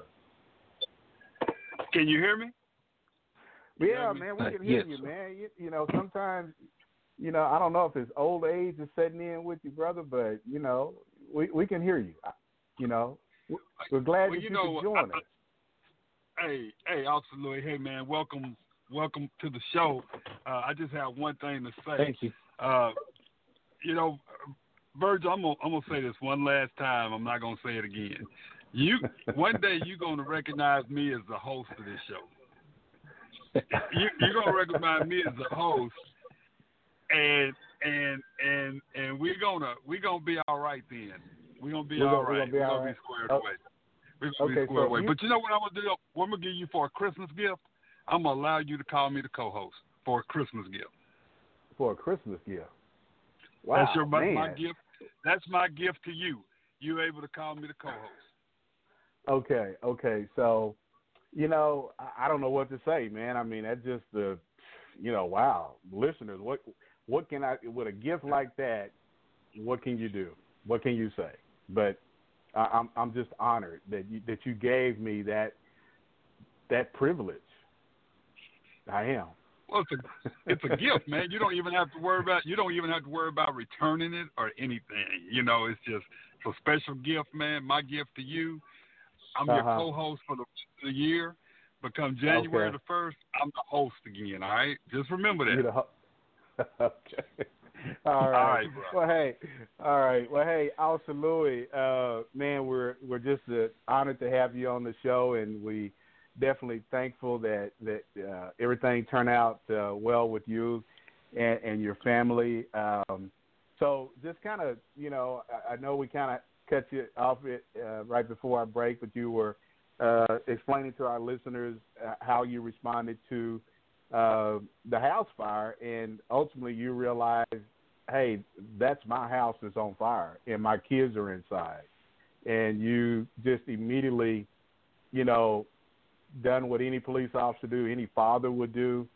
You you just sprung into action and, and didn't hesitate to go inside of a, from what I'm reading, was a fully engulfed, you know, front door. Your front door was fully engulfed in flames. Uh, yes, it was. Uh, it was just fully engulfed. Uh, once once I made entry, uh, I could I could feel the heat. Like after I made it through the screen door and the front door, I could feel the heat, and that's when I landed. I fell and landed in the living room, and um. I, I stood up and I, I yelled up for my kids, and uh, my oldest son Thomas was actually in the kitchen after he got his little brother out of our bedroom, and uh, okay. I, I, I grabbed them both up and I told them, you know, talking to them, telling them everything's going to be okay, and uh, I tried to go back out the front door, but uh, the uh, like the whole. Like the living room, or the couches were gone. They were already just burned down to the ground. And uh, mm-hmm. I wrapped them. I wrapped them up in a, a curtain that I had uh, near the sliding back door, and I busted it out. And uh, we went out the back door into the backyard. And my okay. lieutenant was on the side of the house, and uh, we walked him across the street. Um, and so uh, you, all this was going on before the fire department even arrived. They hadn't even got to the scene yet. Is that correct? Uh, I think they, whenever I made it there, uh, yeah, after I made it out, they were actually hooking up the lines. Okay. Uh, they were hook, after we got them out, they were hooking up the lines, and um, I had enough uh, ad- adrenaline still flowing through me to move my vehicle out of the way around the corner so they could put the fire oh, okay. out. Oh, okay, okay, all right. Well, man, you know, uh, like I told you at the beginning of the show, you know, when I saw the local news uh, reports on it, uh, you know, it was just uh, amazing. You know, when you saw the the uh, destruction of, that the fire had caused, and you know, unfortunately, uh, you and your family lost your home. But you know, just kind of speak to us about the. the overwhelming support that the community of Seminole and, and just how people have really came to, to, to help support you and your family during, during this time. And, you know, and that was right before the Thanksgiving holiday. So, you know, uh, just seemed like there's just been a, an, uh, an overpour uh, of support for you and your family. Oh, oh yes. Um, the whole town of Seminole, uh, the state of Oklahoma, just I, I'm, I'm lost for words. Uh, everybody's been so so good to us, so generous, mm-hmm. uh, so much love and support. Um, uh, I, I can't even I can't even express how thankful we are and, and humble that we are. Truly blessed to, just to be here and just to be surrounded by the people that have uh, offered words of support, uh, even donated. Um, there's been people that actually reached out from, from California all the way to Maryland that I've received wow, letters wow. from. It's just so mm-hmm. much love and support. And uh, I I got everybody's uh, I got everybody's name written down that has sent something, and I am actually on it right now uh, get, to getting everybody a thank you card. But just so much love and support. You know, I, I thought I thought everything was uh, my my faith in humanity is kind of actually restored. You know, from, from the work that we do. You know, since mm-hmm. yeah. people really, yeah, just it's restored. So I'm just just lost for words. I'm just thankful for everybody that has just supported us all the way through this up until now. Yeah. Well, good, good. Uh, Chief Humphrey, you got anything to add to this, sir? No, you know, uh, Virgil, and, and I tell you, man, that's an amazing. I'm gonna get. That's an amazing story, man. That that right there. But you know, you wouldn't expect anything less of a. Uh, Uh, of anyone, especially a father, husband, or, or, or mother, or you know, wife, uh, rescuing their families, putting their safety on the back burner to make sure their family's okay. And man, I, I tell you, man, I, I much love and respect for you, man. Much love and respect for you. I mean, that's uh, that's amazing. Thank you. And um, um, you know, and, and the thing about it is, you didn't do that for any recognition. You did that for, out of love, uh, out of love, yeah. and and, uh, and, uh, and and the well-being of your family. I, I tell you, well, that I, all the time. I, I don't I know you. I don't know you, brother, but I think that you. I think you would have done the same thing for any other fa- uh, structure that would have been on fire. I just, from what I'm hearing from you and and, and things, uh, I, I'm pretty sure you would have done the same thing if it hadn't have been your family or your house. Yeah, no doubt.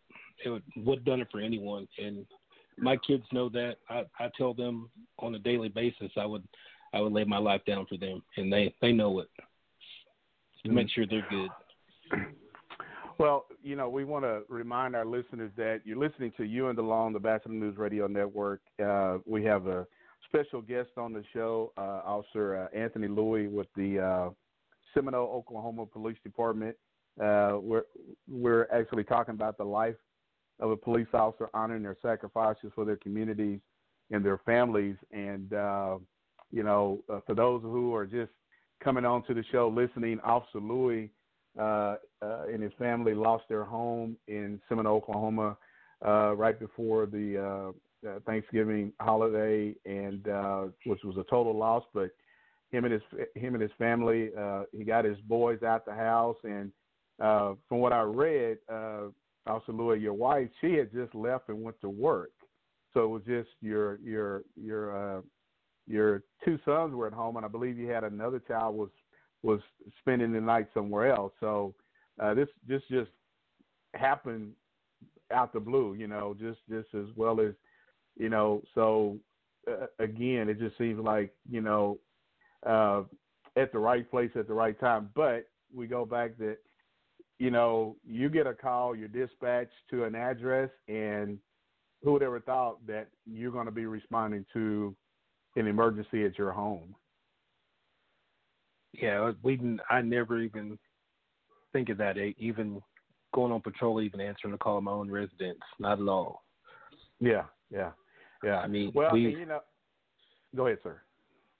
Oh, I'm just saying that just whenever we go on patrol, we we always kind of put our family off to the side to, to serve the citizens. I mean, and we never even think to answer the call at our house. Yeah. Well, and you know, and I think that's the thing that we wanted to, uh, myself and Chief Humphrey want to definitely bring out to our listeners that, um, you know, officers, you know, despite everything that's going on, uh, officers are dealing with Uh, a lot of things, their families, uh, serving and protecting their communities. And uh, for uh, a city the size of Seminole, which is, you know, less than eight thousand people, it's a, it's a you know, a thriving community. Uh, there's a lot of community support, but people really, uh, th- this is what brings communities together uh, in times for officers, but um you know, especially, you know, you said something earlier that this kind of renewed your faith uh, in in how everything has been going on with law enforcement. But also, Lori, we, we're coming up on our, our second break, but we're going to take this break. As soon as we come back, we'll get back into a topic. But you're listening to You and the Law on the Bachelor News Radio Network.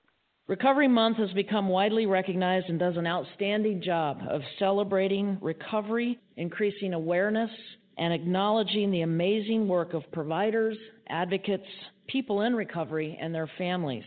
I believe our work together is helping many Americans better understand, seek out, attain, and sustain recovery. What began as a small and very good idea has grown into a national, mainstream, sustained, and systematic public education and support effort, all focused on the message that people recover. Getting the message of recovery right is critical because people take action based on what they hear and see, and most importantly, what they experience. Experience shapes our knowledge, our values, our attitudes, our beliefs, and our action. Of those who recognized their need for treatment but didn't receive care, the number one reason was no health coverage and could not afford the cost. No one in need should be denied the opportunity for treatment and recovery in our country.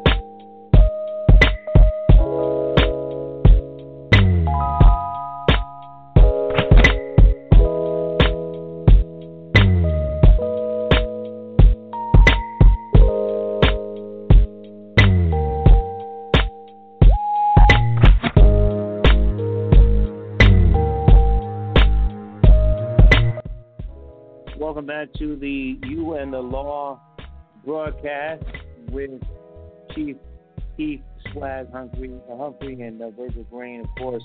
Again, if you have a question, the chat room is open, and you can also dial in at six four six, nine two nine, zero one three zero. Uh, their Facebook page is wide open for you, and I will be screening calls. So what will happen again, because we've had some people that did not answer, uh, you'll get a Um, a moment of silence, and I'll ask, do you have a question for our guest or our host? If you do, tell me who you are, what question you have. We'll put you on the air like our caller in waiting. Um, if you do not, I'll put you back on hold. You can enjoy uh, the two brothers that are doing the show. Back to Chief Keith Swag Humphrey, and of course, our good friend uh, Chief Virgil Green. Well, hey, we want to welcome everybody back. We've got a uh, a caller uh, out of Chicago that has a question. Uh, go go ahead with your question, and thanks for listening to You and the Law on the Bachelor News Radio Network. Yeah, I, I just want to know uh, how common in Oklahoma is for police departments to schedule twelve-hour shifts. Uh, well, and I'll say this. I think a lot of departments uh, – do have twelve-hour shifts. Um, uh, I don't think it's not something that's uncommon, um, and I think that kind of depends upon the the size of the agency, the, the manpower. But uh, it, it's not uncommon to for agencies to have twelve-hour shifts. Sometimes uh, you have agencies that do have twelve-hour shifts. They have what's called, you know, their own four days. They're off three days, so. That gives right. officers a little time to, to for their families and to you know to kind of regroup. But but yeah, it's it's it's typical. Chief Humphrey, uh, wouldn't you kind of agree? Yeah, I, I think it's it's getting there. I mean, eight hours has always been standard, and then you go to uh, ten hour days. Ten hours. There are yeah. A lot of, yeah, a lot of departments are going to twelve hours, based and a lot of it for recruiting efforts because. Uh, You know, every other week you have a three-day weekend, and, and it also depends on the on the staffing levels. Uh, it just depends on the department, the the the, the makeup of the department. Uh, I've been the chief of two departments that have gone that have had twelve-hour shifts. They work fine for smaller departments, I think. Larger departments, twelve hours is a long day. Mm-hmm. That's a long that's a long uh, shift for you know officers to work and. but and they look forward to that three-day weekend every other week. But it's a long shift, but it's it's becoming more and more common. Yeah. Mm. Okay, thank you. Yeah. You're welcome. Uh, also, Louis, uh, how long has uh, the Seminole Police Department been on twelve-hour shift? Is that something new, or has it just been typical at the agency? Uh, pretty much as typical at the agency. We're a thirteen-man department, and uh, we patrol over fourteen square miles in the city of Seminole, and that's just pretty much standard. And we typically work, uh, what, fourteen days out the month. I mean, most all, pretty much all the guys like it. Don't hear any complaints about it. Oh, okay, uh, caller, you got any any other uh, questions or comments? No, that that's it, uh, Virgil. This is Art.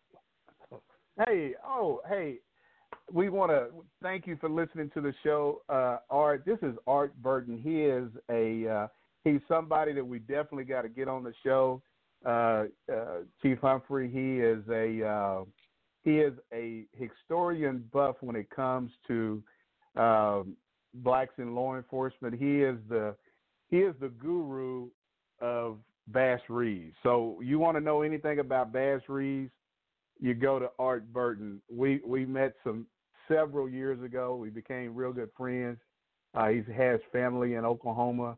Uh, he's out of, were you in the Illinois area, Art? Yeah, Chicago suburbs. I live Chicago? South. Okay. Uh-huh. Yeah, yeah. He he has a wealth of information related to uh, uh, blacks in law enforcement, Native Americans. So, so Art, we we're gonna definitely get you on the show so you can share with our listeners just the history of of, of, of law enforcement, because you've been. Done so much work with Bass Reeves and on U S Marshals. Uh, man, you you are he is Keith. He is a he's a, a, a walking encyclopedia when it comes to to uh, the history of law enforcement. Yeah, you know, uh, Virgil, it's, it's a very interesting thing about the twelve-hour day. Uh, when the deputy marshals worked the Indian Territory in pre-statehood Oklahoma, uh, they basically worked twenty-four-hour days, and it would oh. take them a month or two months to make the trip through the Indian Territory. But, oh, you know, okay. They would get a little rest, but they would basically be on guard twenty-four hours a day. Oh, okay, okay. Well, hey, we, uh, we're definitely going to have to get you on to to talk uh, more about that. But, uh, but Art, definitely thank you for, for calling me in and, and, and talking My with pleasure. us. And, uh, and and we look forward to, to talking with you again. All right. Very good, Virgil. All right. All right. Thank All you. Right. Well, also, Louis, um, you know, we, um, we're definitely honored to have you on the show, sir. Uh, there's, there's uh, you know, the incident that happened with you and your family. Uh, we're glad that every everyone is safe and that you're making a uh, a speedy recovery to, to get back to duty. Uh, have you actually returned, or are you still kind of Uh, recovering from from from your injuries that you suffered? Um, I'm I'm still off work. Uh, I only sustained a seventeen percent uh, or second second degree burns to like seventeen percent of my body. Um, so I'm just just still healing. They're they're saying I'm healing mm-hmm. pretty good. I got a couple couple more sessions of physical therapy and hopefully be mm-hmm. back to work in about about three or four weeks. Oh, okay, okay. Well, you know, one of the things that, uh, you know, you mentioned earlier about just to restore, this this whole thing has re- kind of restored your, how you feel about the community, how they look at uh, police officers because of just the overwhelming support that you've received, not just in the state of Oklahoma, but from around the country. Um, it, and I think it's something that, you know, a lot of people, you know, if they, you know, step back and, and and saw that, you know, there's a lot of good men and women who put on a uniform every day. And and on this yes. show, we we've talked about um, we've talked about the good and we've talked about the bad. We we don't shy away from those conversations that are that we need to talk about. But um, you know, the the public really. When they see a police officer, uh, I think a lot of people, they have this this animosity toward officers, which, which they shouldn't have. Keith, uh, would you kind of uh, agree with that? That you've got some people in the community who just just don't respect officers, but they just don't know everything that police officers go through. Yeah, I agree with you. one hundred percent. Yeah, I think so. Yeah, Bert, I think so. But but at the same time, I, I have to also say that there are more people that that instead of displaying apathy and, and not liking officers, there are more that, that respect. But you're right. There there are some that there's just nothing you can do or say to uh, make get them to change their mind about, you know, how they feel, the negative uh, feelings they have toward officers. But there's more that, that really respect us. Uh, just like he was saying, Officer Louis, he's getting letters and he's getting, you know, assistance and things from all over the nation. Uh, that says a lot about, you know, uh, people who really do care uh, about us and the job that we do. Yeah. And, and, and I'm going to add to this, uh, you know, before we come up on our next break and we, uh, you know, we end, you know, our conversation with Officer Louis. But I want to say this before we, uh, you know, we're coming up on our next break here in just a little bit, but we want to share this with our listeners, with uh, with Officer Louis. I, you know, we spoke, and, and Officer Louis, I found the information uh, related to uh, some donations, and if you don't mind, I'll get that information out to our listeners. And, you know, if we have anybody who's listening to the show, uh, definitely, uh, you know, take down this, this information if you would like to to help out Officer Louis and his family. Uh, there's two ways you can do so.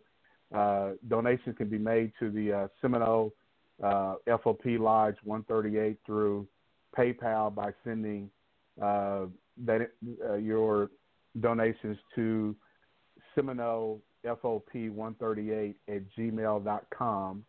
Uh, donations can also be sent to any Tinker Federal Credit Union in the state of Oklahoma as well, uh, just noting deposit for the Seminole uh, the Fraternal Order of Police Lodge one thirty-eight. So, uh, also, Louis, just the community members have definitely uh, stepped up to support you and your family during your, your time in need, and it sounds like so many other people outside of the state of Oklahoma is, is doing as well. And so um, we, it's just we're just thankful that, that you and your boys made it outside of that home safely, and that, you know, you're on a road to a speedy recovery. Thank you. Um, yeah. And like I said, we're just truly thankful and, and blessed over here as well. Well, good, good. And, you know, one of the things, I, you know, comments I'd like to add to this is that, you know, oftentimes, you know, we are, you know, we all these groups who, you know, want to talk about defunding the police, Uh, and they have a problem with police departments not being transparent. Uh, as a whole, there's a there's a lot of things that we, we know we need to change.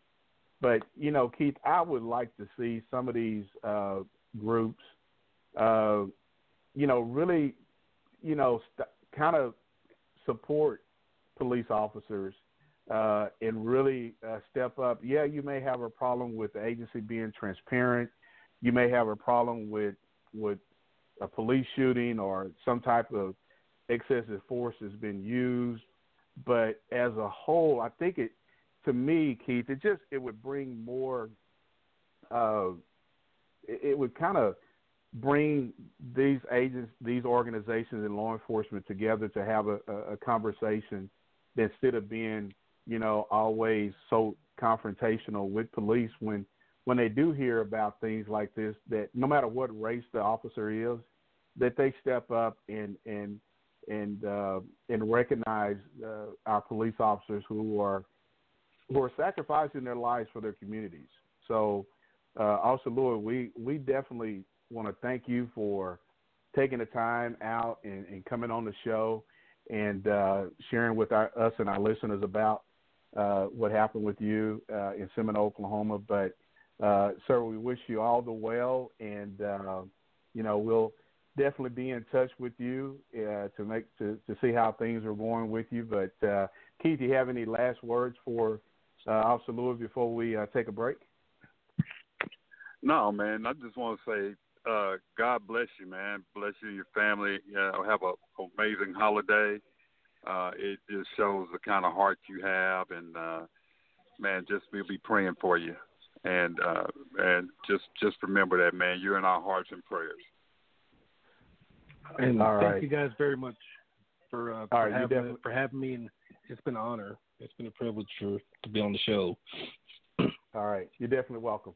Well, hey, Al Shalui, we want to thank you, and uh, we're going to take a quick break. But you're listening to You and the Law on the Bachelor News Radio Network. If you've got a clogged up nose, Simply Stuffy. If you've got a snuffy nose, Simply Stuffy. If the rest of you feel fine, but your nose is out of line, give your schnozzle what it means, Simply Stuffy. Simply Stuffy, from the makers of children's Tylenol. It has only the medicine your child needs to make a stuffy nose simply disappear. If you want to smell a rose, get the stuff out of your nose. If you're sick of feeling snotty, Simply Stuffy. Simply Stuffy. Use as directed. Now you can increase your yields by using Conklin's Guardian Slow-Release Nitrogen Additive. Guardian holds your nitrogen in the root zone where it's needed over a longer period of time. That, in return, can reduce your nitrogen rates. That saves you money. And whether you want it in a dry or liquid formula, Guardian helps in reducing groundwater contamination, too. So save your money and be a good steward all at the same time by using Conklin's Guardian.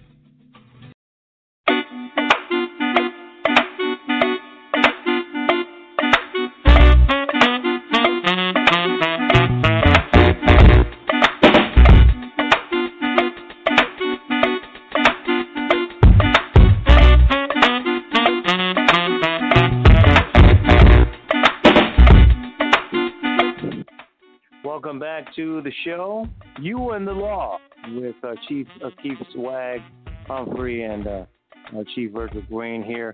Again, uh, uh, we've got a lot of people on the phones, and I just want to make sure everybody understands that you do not have to ask a question, but if I do uh, screen the call, if you could just say yes or no, that would be awesome. Uh, six four six nine, two nine zero, one three zero, the number to get in touch with uh, Keith Swag and And, and Keith uh, Virgil uh, doing a uh, phenomenal job as always. Great topic. Thanks to Officer Lewis uh, for his, his position, and um, uh, blessings and peace to his family. We can get back to the the, the brothers, the two chiefs, Chief uh, Keith Humphrey and Chief Virgil Green. Well, hey, L A, definitely thank you for uh, for bringing us back. Uh, on You and the Law, and man, we, you know, man, that, that background music definitely gets you gets you pumped up. Uh, you know, T Swag, he, he got some, some moves over there, so I know he's probably, you know, shaking the leg. Oh, he like, hey, know. Look, he, he like he like this mystical right here. He like, this. Oh, he like this. y'all, gonna, y'all gonna keep on, man. Y'all gonna have me. Y'all gonna have me stepping, man. Bring back my stepping days. Back then it's gonna make me, it'll make me start doing the Sigma thing. Well, hey, well, hey, we definitely uh, uh, want to welcome our listeners back. As you can tell, we uh, this is a podcast show where we we we touch on some serious topics, but we also like to. to have some fun with each other, and, and hopefully you guys can laugh along with us, and and uh, that's what makes you keep coming back uh, week after week listening to, to You and the Law on this great podcast network.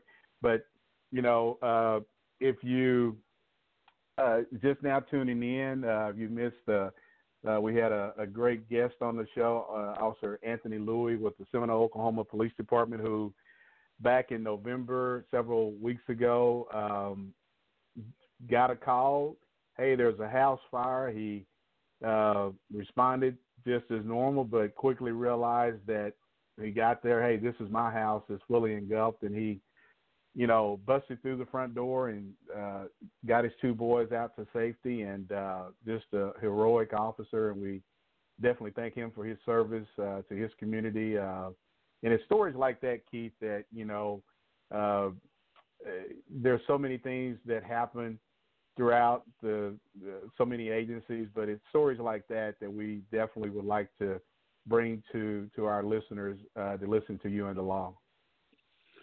Yeah, you know, I think uh, I think sometimes uh, some people forget that we are human. Uh, we own homes, we own cars, we make mortgage payments, we make house payments. We have kids, we have wives, husbands. You know, we we sweat, we buy groceries. You know, we enjoy holidays, and you know, I think they forget that, and and and we're not superhuman. You know, and and this just shows you that you just never know. Now, I guarantee you, he didn't go to work that day thinking that he was going to have to come back and save his family. Uh, you know, we know that there's a possibility that we, we're going to have to save someone out here, but I guarantee you he didn't think, you know, it was going to be his family.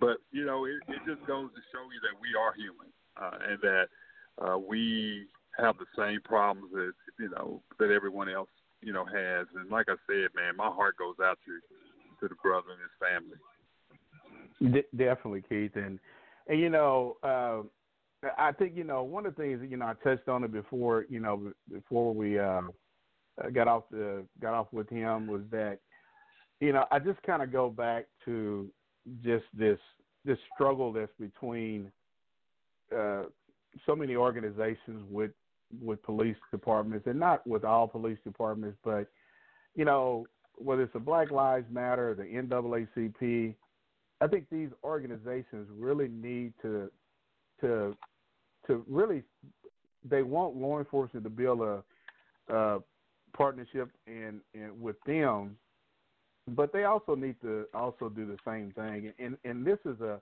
a clear example of of an officer, you know, sacrificing his life for his community, for his family. He would have done the same thing if it wasn't his family. Um, and I just think that would just kind of bring bring us more closer together than than being such a divide. And, you know, our listeners out there, if you're, you're listening, you've got a comment, uh, please, you know, share it in the chat room or come on the, the line and talk with us about it. But I just think we need to really look at how, do, you know, how do we improve the relationship at the same time uh, for those organizations such as the N double A C P, Black Lives Matter, and all these other organizations. Uh, when you hear about things like this, I think it would it would really benefit if you reached across uh, and and showed some support for uh, police officers across the country. That's just my opinion, Keith. You know, Virgil, it, it's it's one of those things where Even even if someone is, is, is demonstrating some resistance, uh, we still have we still have an obligation to continue to try to reach. We just can't. We're not in a we're not in a profession that we can just try something once. Uh, we have to continue to try. Uh, we've always got to be above and beyond when it comes to the relationships or building relationships with our community. And I think we get frustrated.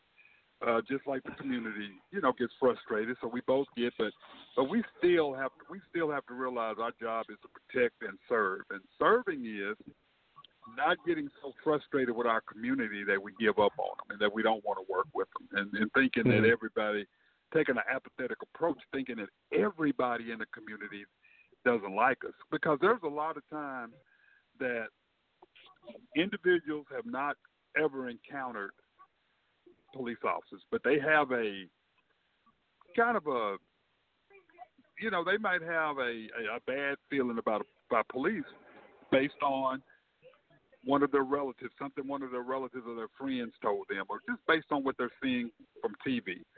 And mm-hmm. so it's incumbent upon us to, you know, have those meetings and to go to those those community meetings and things and, and, and listen to those conversations that, that people are having. Uh, and their concerns yeah. and not become defensive. Uh, yeah, exactly. It, it can happen, exactly. But it's one, it's one step at a time. You're not going to change a person's opinion automatically. You know, it's one step at a time. Okay. Uh, hey, uh, we've got a, a question uh, from one of our listeners. Uh, uh, you go ahead with your question. You on the You and the Law on the Bachelor News Radio Network. Actually, uh, here, Tyrese was on, on the line. Um, he hung up. Uh, he was in Philly, um, but he asked, is there um, a mandatory, and I think you guys answered it, is it a mandatory uh, sort of fund for um, the the fallen um, colleagues that you have or their families, or is it something that agencies put out there? And I think it's a good point just to follow up is that, you know, we you guys do eloquently about uh, talk about how, you know, um, black and brown and the discrepancies and hypocrisies and the racism that, uh, quite frankly, goes on. And people look at nine eleven, but but I think uh, uh, Chief Swag hitting on that you guys are still human. So I think it's a great question that um, do you guys put in place, especially if you're chiefs, mandatory situations in your agencies where you have to give if, if you have a, a a fallen colleague or family members or something like that, the, the, the way the officer went through, or is it just something that you guys just do per agency? If I if I can if I can if I can talk about that, because we recently had we we've had something like that. L A and, and to the listener, when when when an officer is encountering some type of hardship, you know, whether it's like Officer Louis encountered uh, uh, an illness or, you know, death, uh, no one has to ask. Uh, all it takes is one officer to, to find out that another officer or that officer's family, whether it's immediate family or someone in the in their family is having a difficult time uh, or is experiencing a tragedy. Uh, you you see the you see the blue family come out in, in droves, uh, fundraisers, donations. Uh, they'll go over and, and, and mow lawns, uh, pick up babies, you know, babysit, take kids to school. Those are just things that just come. It's like a natural reaction. It's just like you would with, with your own family. And so a lot of times people don't see that. And, I, and what I've seen, L A and Virgin, Virgin, you've seen this.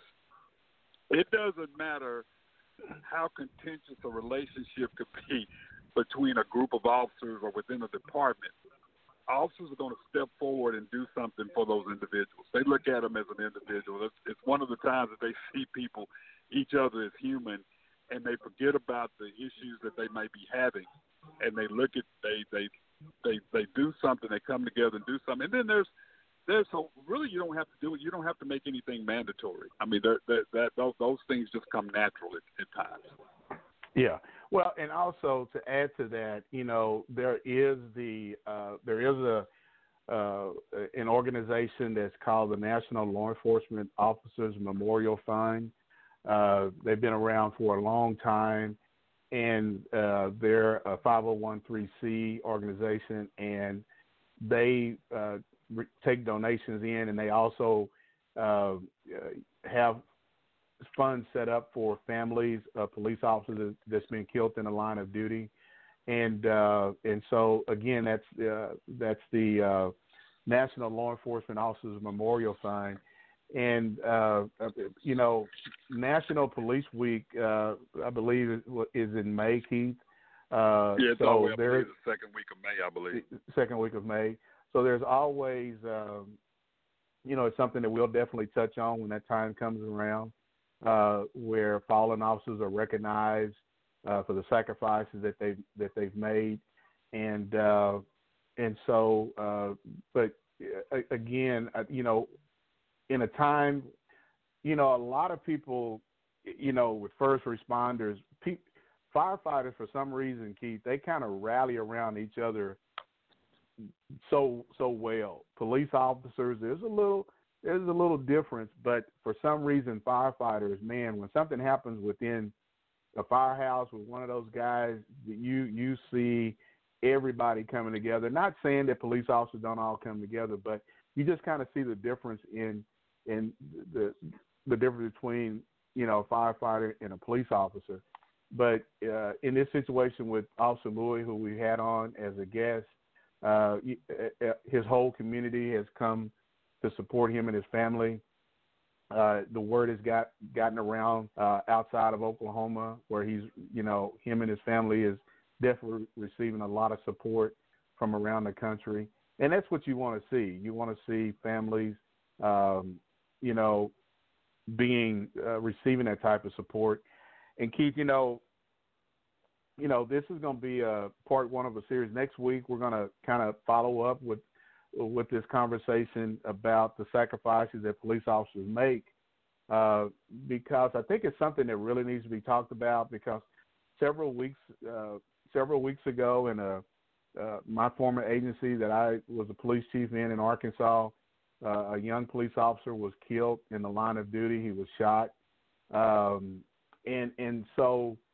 Uh, There's just there's some things that we, that I think, Keith, that we have the platform to, to really bring out and, and talk about. And even with COVID, Keith, one of the things that just today, the the statistics today, Keith, show that two hundred seventy-two police officers have lost their life so far Actually, this year. Actually, two seventy-seven. two seventy-seven. two seventy, two seventy-seven. two seventy-seven.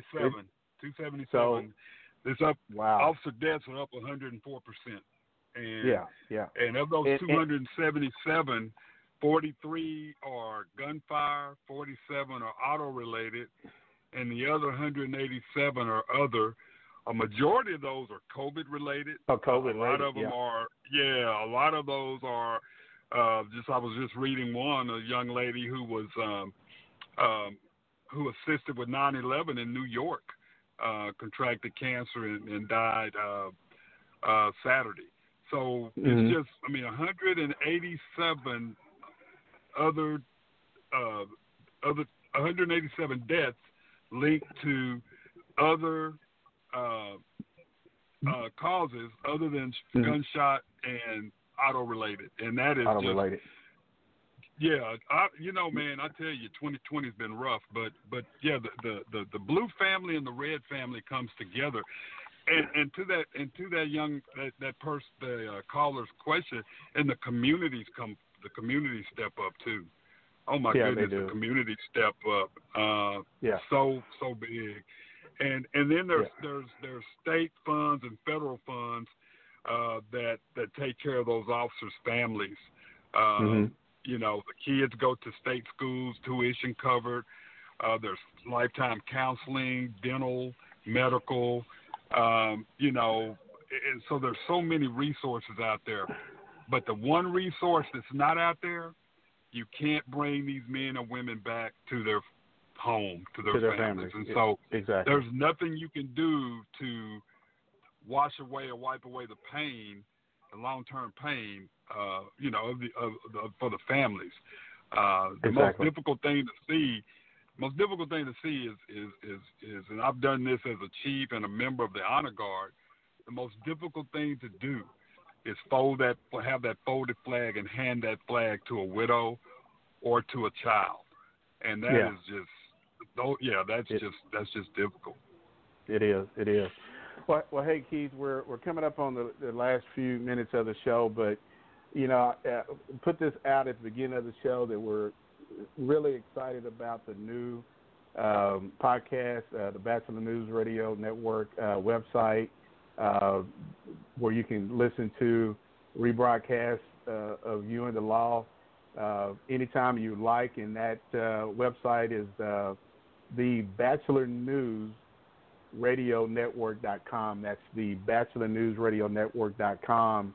And, uh, please go there and listen to our rebroadcast of the shows. And uh, we want to definitely thank uh, everyone for tuning in and, and listening to us. But uh, we're going to, you know, uh, pick this uh, topic back up uh, on our next episode of You and the Law. And we want to remind you definitely to follow us on our social media platforms. But, uh, Keith, man, another great show, brother. And uh, I love you, Verge. Love I, you love too, you, I love you, Verge. I love you, L A All right. Well, hey, we, we want to thank everybody. And uh, so we will see you next week on You and the Law on the Bachelor News Radio Network.